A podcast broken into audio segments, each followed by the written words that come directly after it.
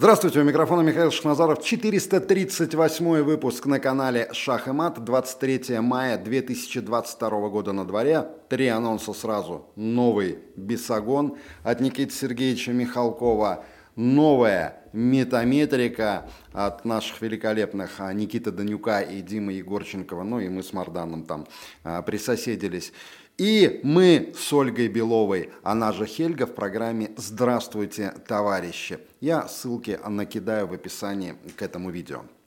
Ну что, а, продолжаем, можно сказать, препарировать тех, кто уехал. А, режиссер Алвис Херманис, режиссер, который долгое время работал а, в России, который ставил в Театре наций, последним его спектаклем, надеюсь, последним вообще на территории России, был спектакль «Горбачев», в котором сыграли а, Чулпан Хаматова и Евгений а, Миронов. Да. Это такой реверанс в сторону Горбачева, которого так любит Чулпан Хаматова. Это ей принадлежат слова о том, что он насытил нашу жизнь красками. Ну да ладно. Алвис Херманис в своем фейсбуке написал следующее – с начала войны параллельно продолжаю читать мнения как с российской, так и западной, на английском, немецком, французском языках стороны. Это мега-крах того, что в настоящее время переживает Запад со своими иллюзиями и недоразумениями по поводу России. Первое пишет Алвис Херманис. Западу по-прежнему трудно осознать, что русские – это совершенно другая цивилизация. Алвис, а здесь вы не оригинальны. Об этом а, говорили давно.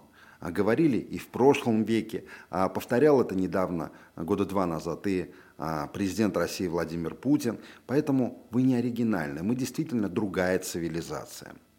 Далее он пишет, это оптический обман.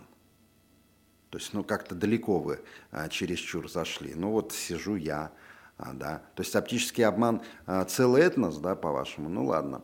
Они только внешне выглядят европейцами. В их поведении мало что общего с западной цивилизацией. Акцентирую, они не люди какого-то второго сорта, они попросту по-другому устроены. Вы знаете, Алвис, вы тоже выглядите как европеец, но только ведете себя несколько иначе. Потому как, а, а может и наоборот, может это новая Европа такая, да. Вот а, вы зарабатываете здесь деньги, ставите спектакли, а, получаете своего зрителя, а потом начинаете гадить на головы тех, кто ходил и смотрел вот ваши вот эти постановки. Это как-то, на мой взгляд, все-таки не совсем по-европейски. Или Европа пришла уже к своим новым а, а, канонам. По поводу поведения Давайте возьмем а, латышский национальный праздник Лиго, да, который а, день солнцестояния. Ну, вы же знаете, как себя многие соотечественники ваши ведут себя в ночь, в Янову ночь. Поэтому не надо про поведение. Да? Второе. В случае с Россией невозможно говорить о субъекте общества. На той земле никогда не было общества в том смысле, как мы это понимаем. А как вы понимаете субъектность общества, а, господин Херманис, Херманис Кунгс? А на территории Латвии была какая-нибудь субъектность? Вы же историю Латвии наверняка читали и подозреваю, что не раз. Так, такого общества, которое способно к самоорганизации. Да? Ну, то есть а, победа в Великой Отечественной войне, она не от самоорганизации была, а от расхлябанности. Ну, вот по вам выходит так. Там всегда столетиями была только толпа или биомасса. Чувствуете? Толпа или биомасса. Там прозвучало, они не люди какого-то второго сорта, они попросту по-другому устроены. То есть они вовсе, вовсе-то и не люди, а просто вот а, какой-то подвид. Да? А здесь уже биомасса. То есть режиссер Херманис, он пытался сдерживать себе эту желчь, эту злобу по отношению к нам, но так и не смог. Там всегда столетиями была только толпа или биомасса, которая подчинялась одному человеку. И надежда на противоположное – потеря времени. Вы знаете, а, опять обращусь к истории, мир знает множество государств, которые подчинялись одному человеку, власти одного человека. И это так, господин Херманис. Кстати, а в прошлом веке, в начале прошлого века, был один товарищ в Германии, которого любят вспоминать на территории Латвии, которому тоже подчинялась огромная страна одному человеку. Один народ, вы же помните, да, господин Херманис. Идем дальше. Там всегда столетиями была только толпа или биомасса, которая подчинялась одному человеку. И надежда на противоположное – потеря времени. А вы мне э, покажите страны демократические. Ну, хотя бы одну.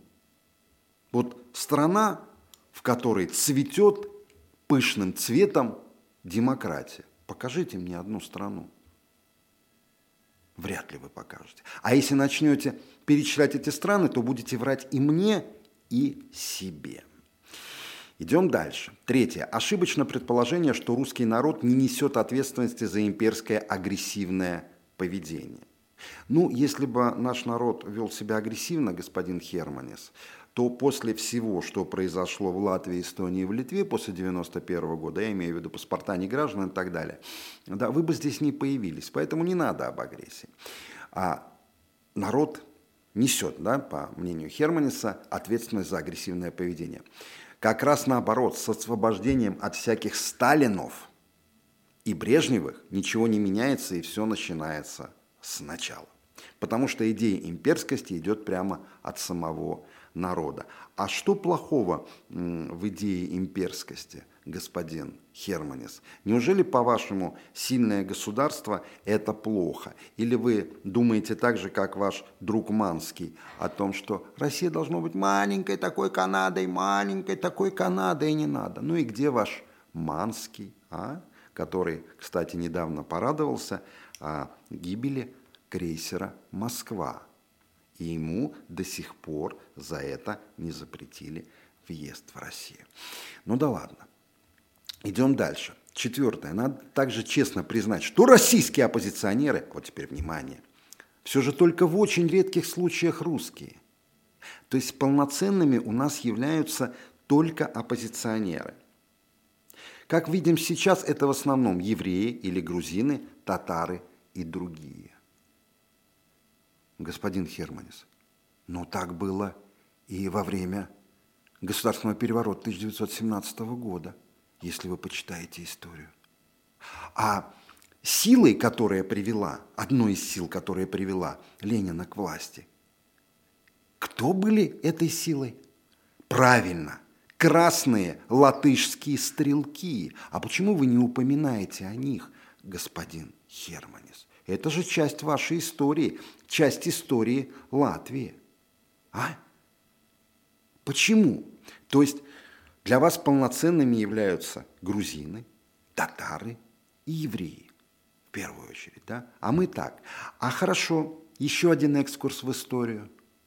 Мне вам рассказать, что делали с евреями в начале прошлого века на территории Латвии и делали. Кто делал, господин Херманис? Немцы? Вы знаете ответ на этот вопрос. Да, русские среди оппозиционеров есть, но их мало. Какая жалость, правда? Не доросли. Пятое. Русский психологический коктейль в скобках в большинстве случаев, состоит из двух основных элементов – комплекса неполноценности и мании величия. Вот пытается в себе господин э, Херманис как-то подавить вот эту злость, да, но не получается. То есть русские, они в основном, да, по Херманису, они люди неполноценные, но тем не менее страдающие манией величия. А можно примеры? Можно примеры?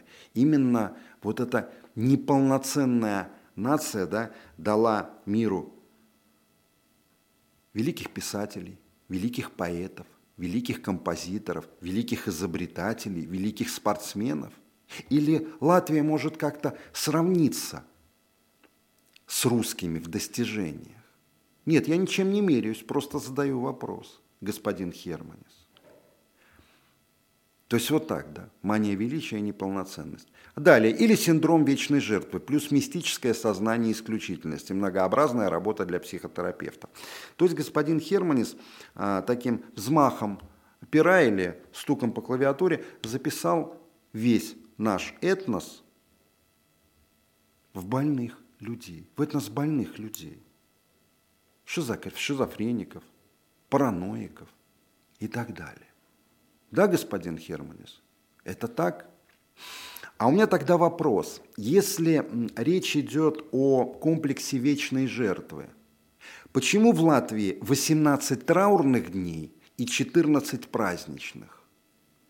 И почему Латвия до сих пор ходит с протянутой рукой, выпрашивая какие-то немыслимые компенсации за гнет? А почему вы не просите компенсации у рыцарей, потомков рыцарей Ливонского и Тевтонского орденов, у меченосцев?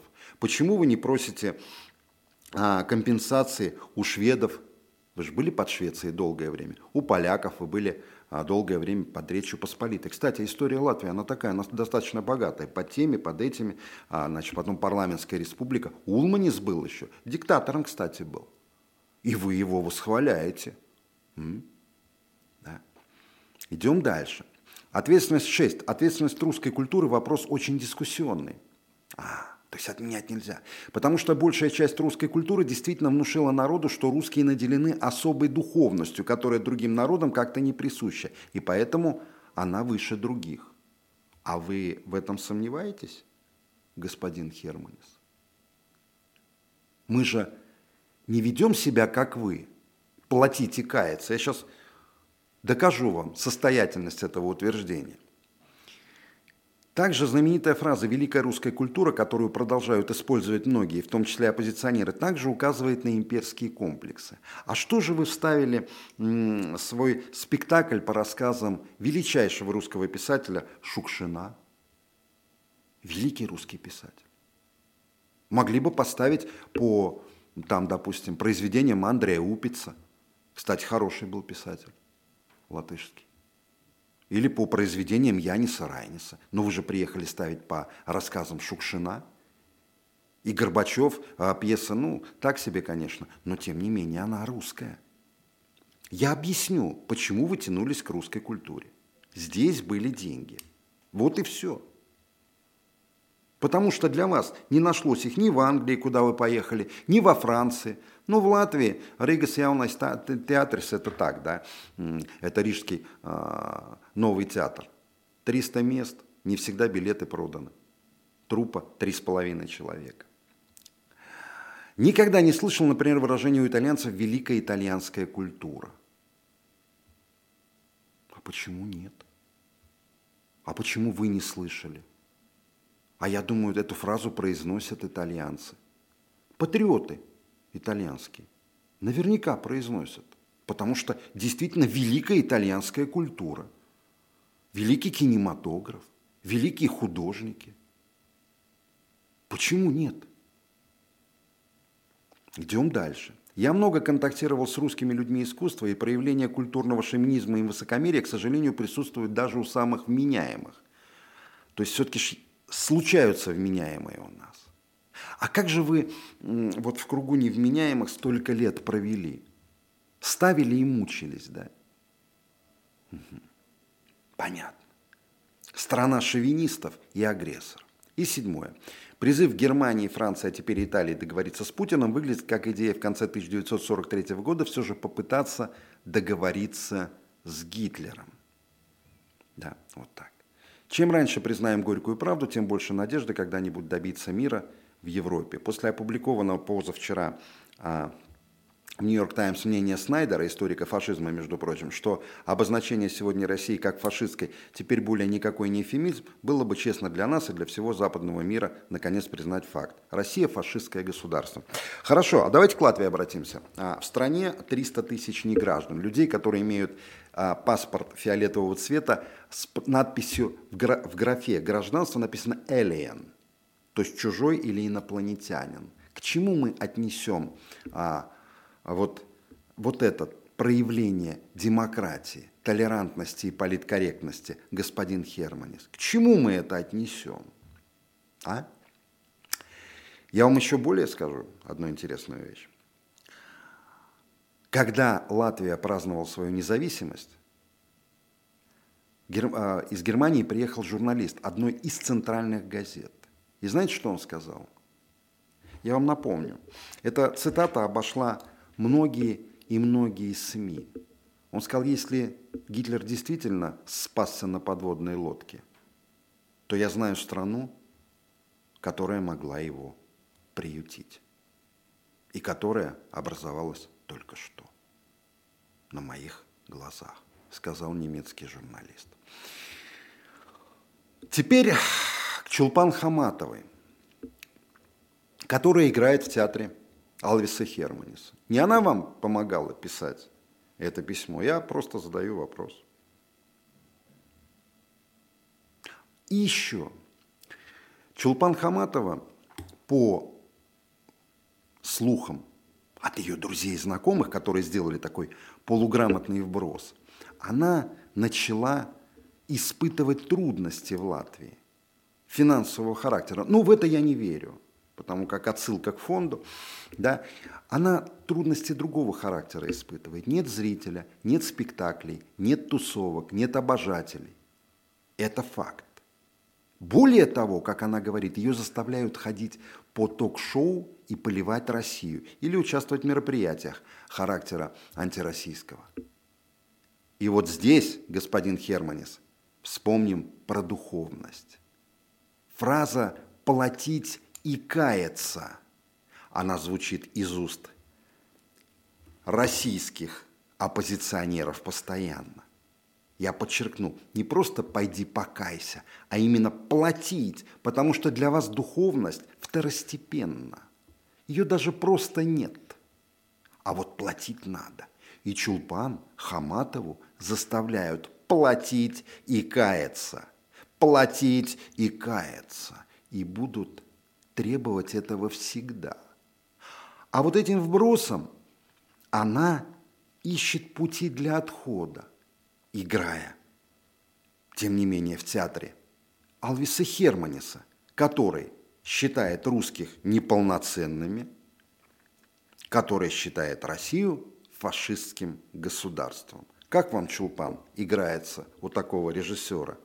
Как вам с ним работается, сидится в кафе опустевших рижских? И у меня еще один вопрос господину Херманису. Если мы такие неполноценные, если мы такие убогие, как же мы летали в космос и летаем?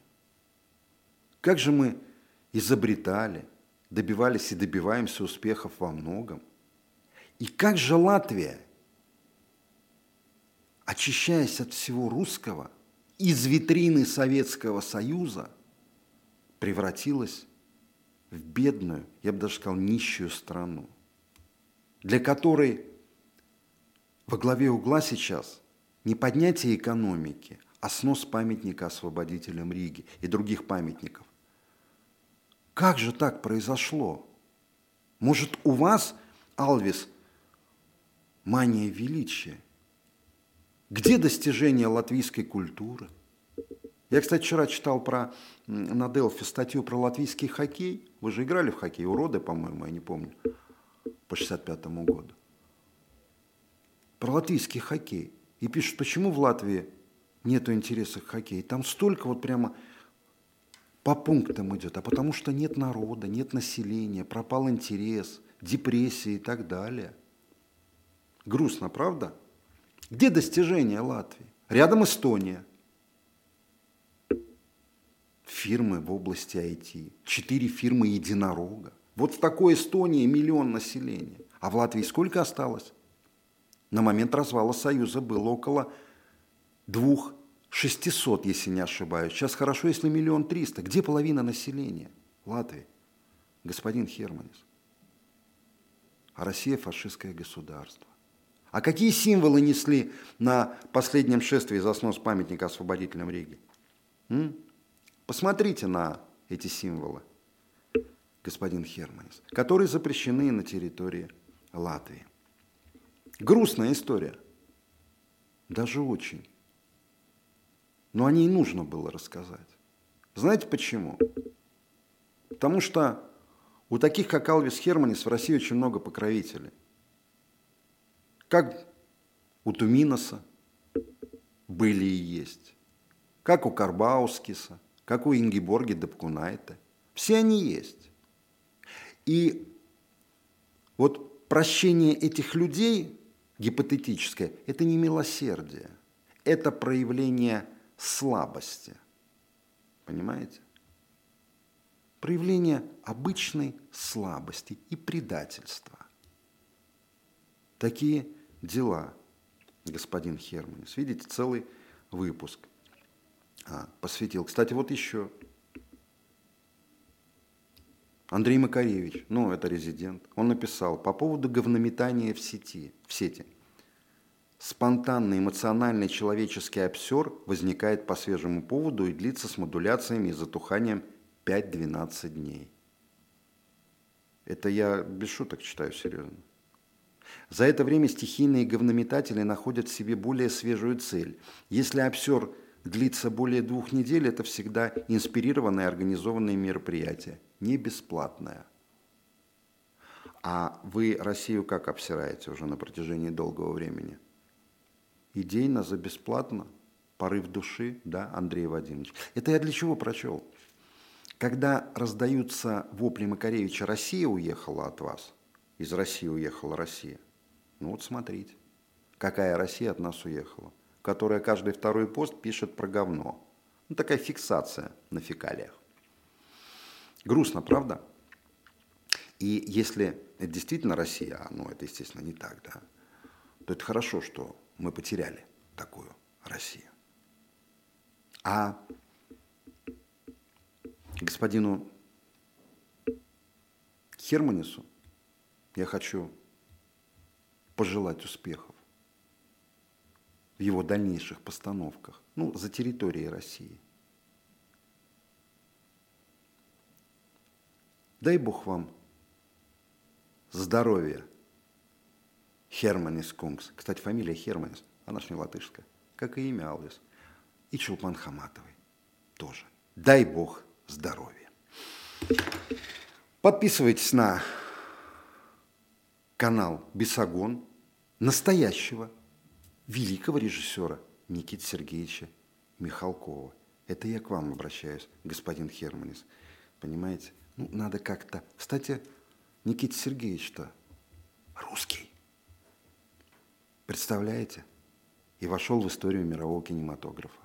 А вот вы войдете в историю мирового театра? Вряд ли. Подписывайтесь на метаметрику. На кота Костяна обязательно подпишитесь. Сашка, привет тебе огромный. На Саваниче здесь и в Телеграме, на Голос Мордора в Телеге, на Их Москвы, две, две И а, в Телеграме. Посмотрите наш стрим с Хельгой, с Ольгой Беловой, Звезда Лайв канал. Спасибо за внимание. До встречи. Все будет хорошо.